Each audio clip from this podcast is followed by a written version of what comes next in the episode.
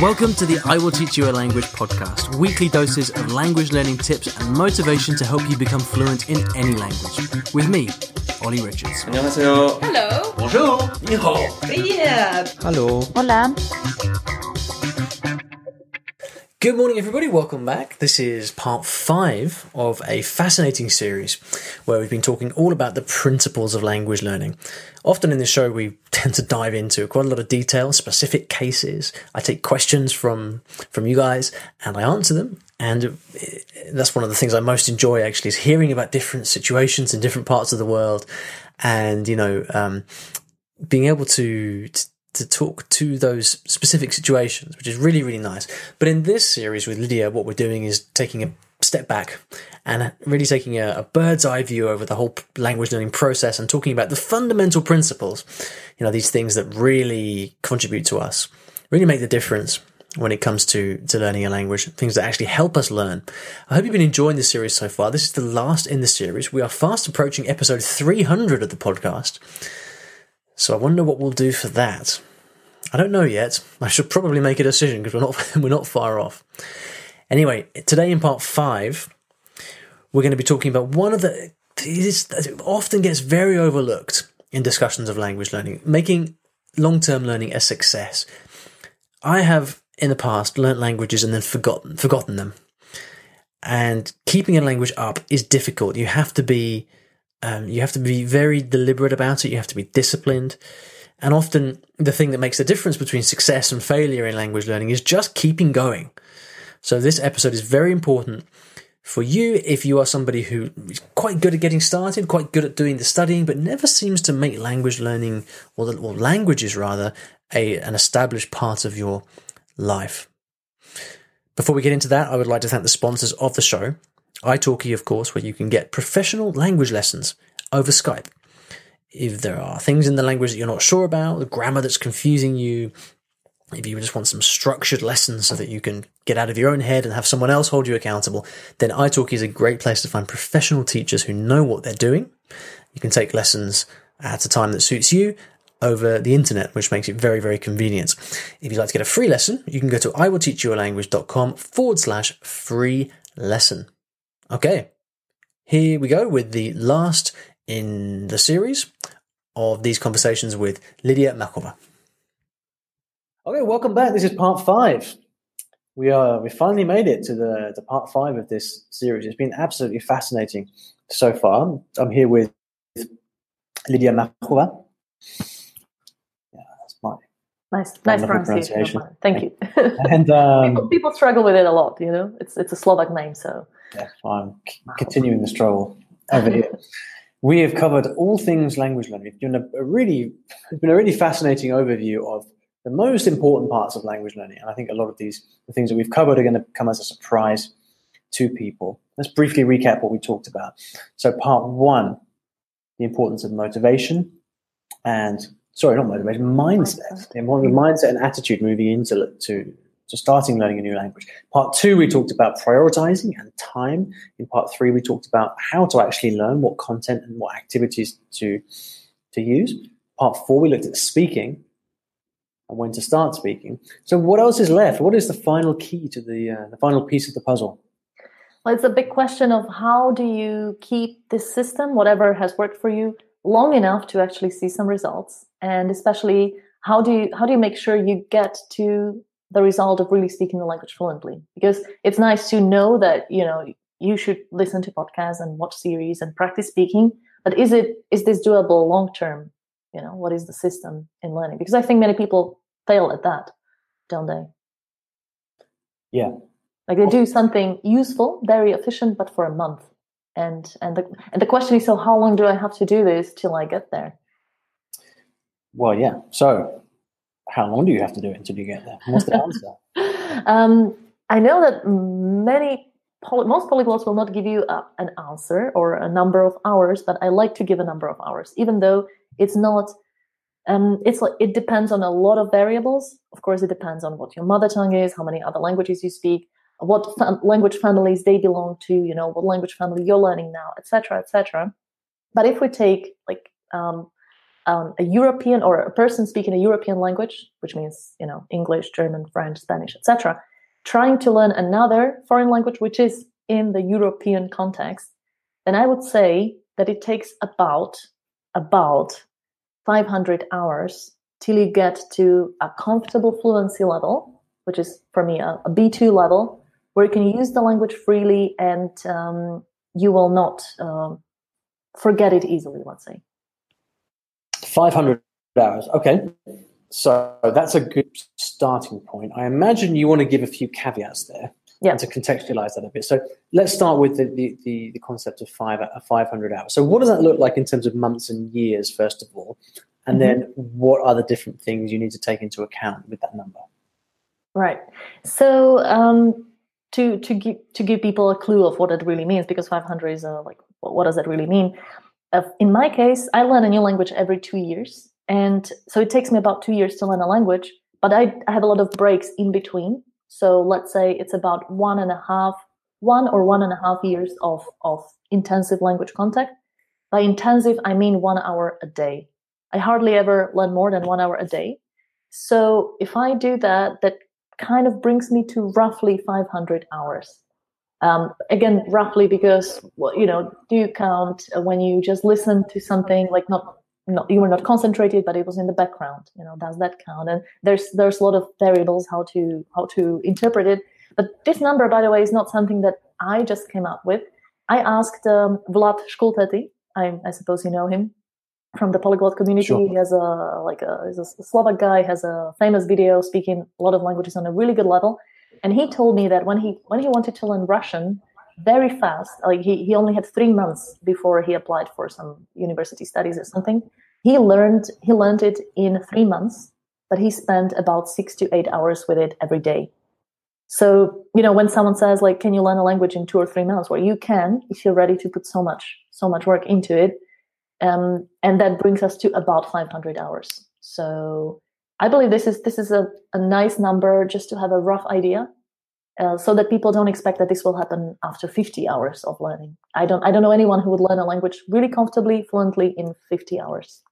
Okay, so 500 hours, and we're talking about one hour a day, taking us two years to get up to a comfortable fluency With level. with breaks, with breaks, not With- like every single day for two years in a row. That would be crazy. Then how would that change then with dis- the linguistic distance of the language that you're learning? Because um, I mean, I, I'm guessing that from Slovak to Russian, in the case of Vlad, there's some, you know, you've got some some some crossover there with those Sure. languages. Yeah. Similarly, like when I with my Italian project this summer, there's a certain amount of crossover uh, from English. You know, it's not like you're you're not starting, you're not learning Martian. You know, it's it's you've got some pre-existing uh, context there. How does that? How do you think that number scales to learning very very different languages? So, for example, English and Mandarin Chinese, or French and Mongolian. Mm. Well, I guess you're the right person to answer that. Right. Yeah. you have experience learning such languages. I've only learned European languages so far and Swahili, uh, which is not so extremely difficult. Like it's very different, but it's not impossible to learn. Like I don't know, how do you, how do you feel it changes Chinese? Uh, well, I would say it changes significantly. Mm. Um, I mean, just to take Chinese as an, as, as an example, you know, you've got thousands and thousands of characters to learn. You know, Right. and I know you don't, you know, you don't necessarily have to learn to to read and write Chinese in order to to speak fluently. But really, if you're if you're being if you're undertaking a you know a serious study of the language, you want to you want to be literate in the language. You don't want to be able to not read anything. Um, similarly, with Japanese, you've got um, you know you've got uh, over two thousand kanji to learn Japanese. So you, what you're talking about just in that task of learning to read, you know, you've got between six months to two years worth of pretty serious study just to learn the writing system. Yeah. That's just for the writing system. And on top of that, you have to learn the language as well. So, I mean, I would, I would probably double or triple that time for a language Yeah. like Chinese or Japanese or Thai. That's what people tell me. Like I've asked a lot of polyglots who have experience learning a lot of European languages and non-European, and they usually say it's maybe even three times as much. Um, so if, if it takes you about two years to learn a European language, then Chinese or Arabic or something might take you five, six years even. Vlad actually told me it took it took him five or six years to learn really good Chinese. I mean, it, I don't know what he means by really good because he's like super good at Chinese. So maybe yeah. you know he aimed for a higher level than most people do. But yeah, it should be taken into consideration that this number that I've given is really for a European learning European languages. Yeah, and, and also I think because of the linguistic differences, say for example, English to Chinese, I think in, in order to really make headway, to make progress in, in, a, in, a, in a challenge like that, you've, you've got to up the intensity as well. I mean, doing an hour a day, yeah, that's fine. But, but often the harder something gets, the more intensively you really you need to actually study it to kind of break through that barrier. Uh, I don't know if you found that in, in the past. But I certainly found that sometimes, you know, with the harder something gets, you know, you've got to go through a some kind. You've got to there's there's a there's a pain barrier, mm-hmm. I think, and and sooner or later you've got to find a way to break through that pain barrier, and that mm. there's lots of different ways of doing that. Um, you know, you might. But often for people, it's a, it, it might be a case of you know you learn Chinese for a couple of years, for example, and then you go for like a three month immersion trip or something. And it's really hard, but during that experience of during that really hard period where you're just like surrounded by Chinese 24 hours a day, you you struggle and you struggle, but then you, at the end you come out of that the other side and you've learned a whole you've learned tons and tons of stuff. Yeah. Uh, I, lo- I, love that breakthrough moment, by the way. Yeah, but anyway, we're getting we're getting sidetracked here. So I think that's that's really helpful to have that to have mm-hmm. this, this, reference point of, of mm-hmm. 500 hours. I think it's a good one. So yeah. continue.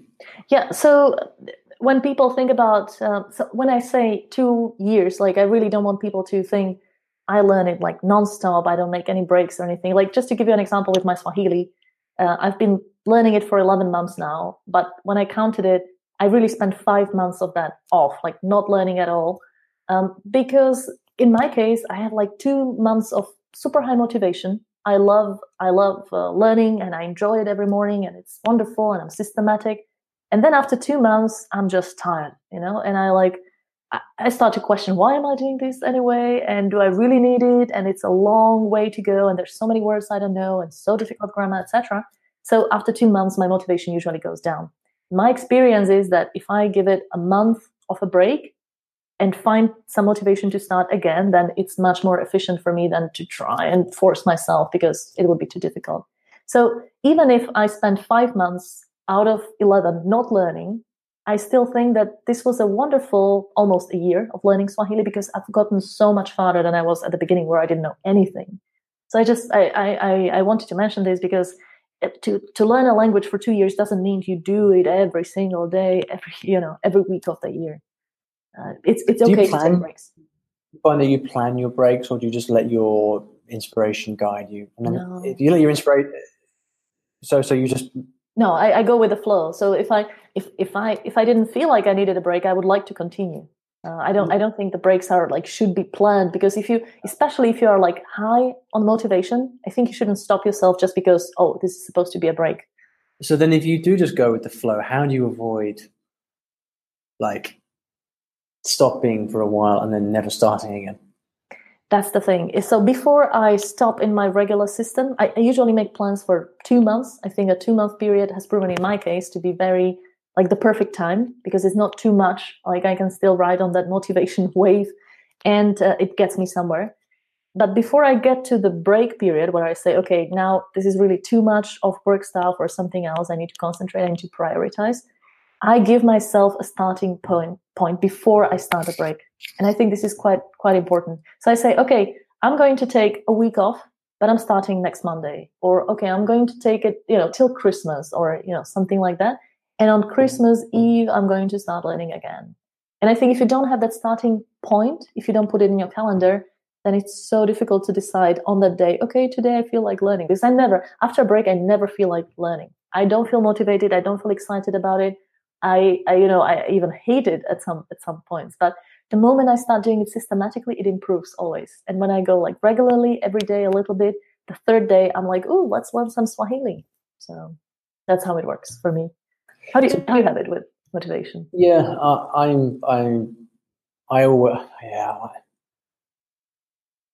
I'm I can't. I find it very difficult to influence my own motivation. You know, I, I, I tend to see it in two ways. I tend to see like two kinds of motivation. Type number one is where you're just inspired.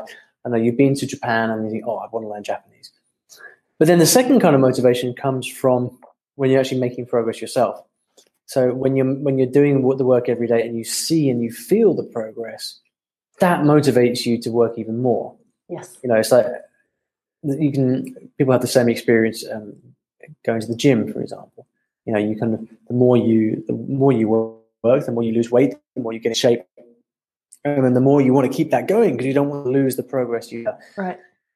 So th- there are those times, right, where you, you just feel inspired and you want to start learning, but then you get motivated by the work that you do.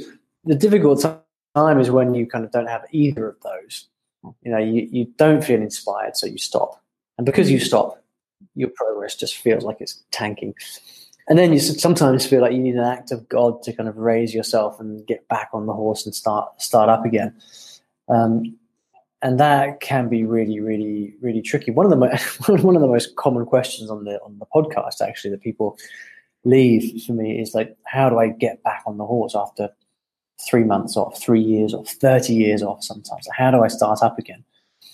And I think really, you just got to force yourself to do it. Like it's, it's like if you haven't been to the gym for a year, you just got to get your ass down there, you know. Mm. And sometimes you just have to just give yourself a slap around the face and, and say like, just just bloody well do it, you know. Mm. And um, and then you know that that just the act of putting on your gym shoes and just getting in the gym. That small act can just be the beginning of, of everything else. But it can be really hard when you're in those. I, those I think this is the hardest thing about learning a language. Yeah. I always say that I think learning a language is simple, but it's not easy. It's just it's not easy, you know. If if, if it was, everybody would be doing it. Everybody would speak ten languages but it's not. Uh, this it, this takes some self discipline and and motivation to do do, do that. So um, yeah, but in my case, really, what helps so much is is having this plan and system. Like I think it's scary. Did you learn your languages for years out? Do you literally say, right, I'm starting now and I'm doing this for two years and then I'm going to stop? Yes, I mean, I I never learn language while I'm learning the one I'm learning. So right now, I would love to learn Brazilian Portuguese. I like I, I really want to learn it for so long, but I don't because now my focus is on Swahili. And I don't really recommend to people to learn two languages at the same time because it's like building two houses at the same time. Like, yeah, you put the the basic stone, the cornerstone, etc. On top of that, you put the walls and the roof, etc. But if you do just one here and one there, one here and one there, both the houses get built really slowly. So what I what I like to do is really focus my attention on one language only for two years, and maybe give twenty percent of my time for other languages for you know keeping up with all languages. And and then after two years, I, I get a new project. I get excited about it. I get a lot of uh, input from various resources, and my mind is set on learning that language. Then, so that helps for me a lot. Have you ever started a two-year project and then you got to the end of those two years and you were not where you expected to be? Mm, yes, it happened with one language that was the Slovak Sign Language. But that was not really a language I would learn by myself because you can't. It's uh, the Slovak Sign Language is impossible to learn by yourself because there's no materials. Like maybe the ASL is possible, the American one, but not the Slovak one for sure. So I had a course, I had a teacher once once a week, and after two years, I was getting actually pretty good at it, like between B1 B2 but uh, I didn't I didn't keep the language. I didn't keep contact with it. I lost it totally. So those two years were um, lost from the point of view of you know how many languages can I keep later on. But it was still super super rich in in the experience of learning a completely different language. So, talk to me about the um, the the island and the wave metaphor. Yeah. This is something that you mentioned that uh, I think is really interesting. So, t- mm. tell me about that. I, I love to explain it in this way because I think it makes this whole idea very, very clear, this metaphor. Mm, so people ask me how how long do I have to learn and and, and how, like when does it stop? I, I don't want to learn the language forever, you know, with this one hour a day. So where is it? Where does it really break? And I love to explain it with the with the example of Castaway. Have you seen the movie with Tom Hanks? Oh, uh, the guy who is left stranded on an island. Yeah, it's an old one. It's like 2000, I think, but it's a really good one. It's like Robinson Crusoe with Tom Hanks, right? Yeah. So what he what he does is he's left on this island and he wants to get out of the island. So he gets a little boat. He builds it, and he tries to get away from it. But then there come the waves, and the first ones are pretty easy to handle because they're small. They're closer to the island. But then he keeps rowing, and um, he keeps getting to the bigger waves. And the last wave away from the island always gets him back towards uh, the island. So he cannot get out of the island because of that last wave. And I like to think of language learning exactly in the same way. When you're starting to learn a language, you're isolated on this little island. You cannot speak to anyone else because you don't speak the language of the whole ocean around you. So what you need to do is to start rowing on your little boat and really, really uh, just do it systematically for two years, let's say, until you get across that last wave, which means a fluency, comfortable fluency level, a B2 level, where you can use it really comfortably. You don't have to think about it. It doesn't cost you a lot of energy. It doesn't cost other people a lot of energy to listen to you. It's not painful for them to listen to you, right? And then when you keep it on that level, when you cross that wave and keep it on that level, it will not never be dragged back towards the island. So you'll never get to the zero level again. Does that make sense? Like you you basically what you need to do is make sure you don't get you don't stay in the area between the island and those in the wave area, which is what many people uh, get stuck with on their B1 level if they just go to some language courses and they then stop rowing. They they take a break, right? And their boat gets dragged towards the island, and then they start learning again a little bit, and then they get back. So if you don't really put a lot of effort into it, into a certain period of time, and get to the fluency level, you will easily lose the language completely to a zero level. I guess we could kind of map that onto three commonly understood uh, phases of language learning, right? So, as a beginner, you you're, you're on the beach, maybe a bit scared to get into the water, right? And then when you're out in the waves and you're trying to swim out, but the waves keep bringing you back in, that's what's known as the intermediate plateau. Mm-hmm. There's something that's a mountain you just can't get over. Mm-hmm. And then finally, when you break through the surf and you're out into the ocean, that's where you've passed the plateau and you're onto this this this kind of B two level, which all all polyglots I've ever spoken to have, have, have defined as the moment where you know if you reach that B two level, a real a real B two level, which is not a certificate from a language school B two level. Yeah, B two level being. Um, I mean, what the parallels would be kind of upper intermediate. I like to describe B2 as the stage where you can go to the pub with somebody and have a fun conversation without wanting to leave.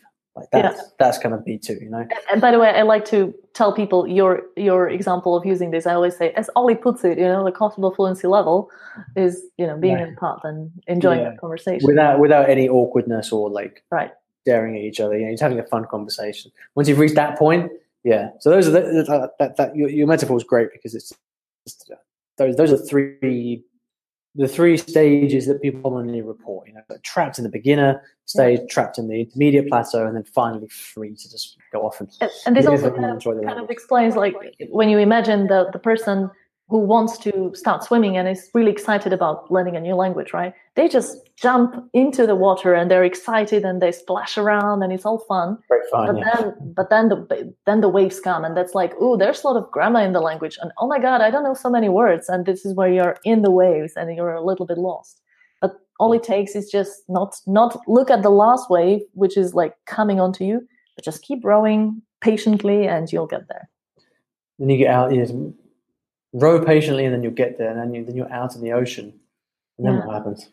And then you can swim in the ocean. You know you can see a lot of fish and you're mm. calm and you will not be dragged towards the island. You can actually communicate with the whole ocean because you've learned a new language you know. Millions of people use the language.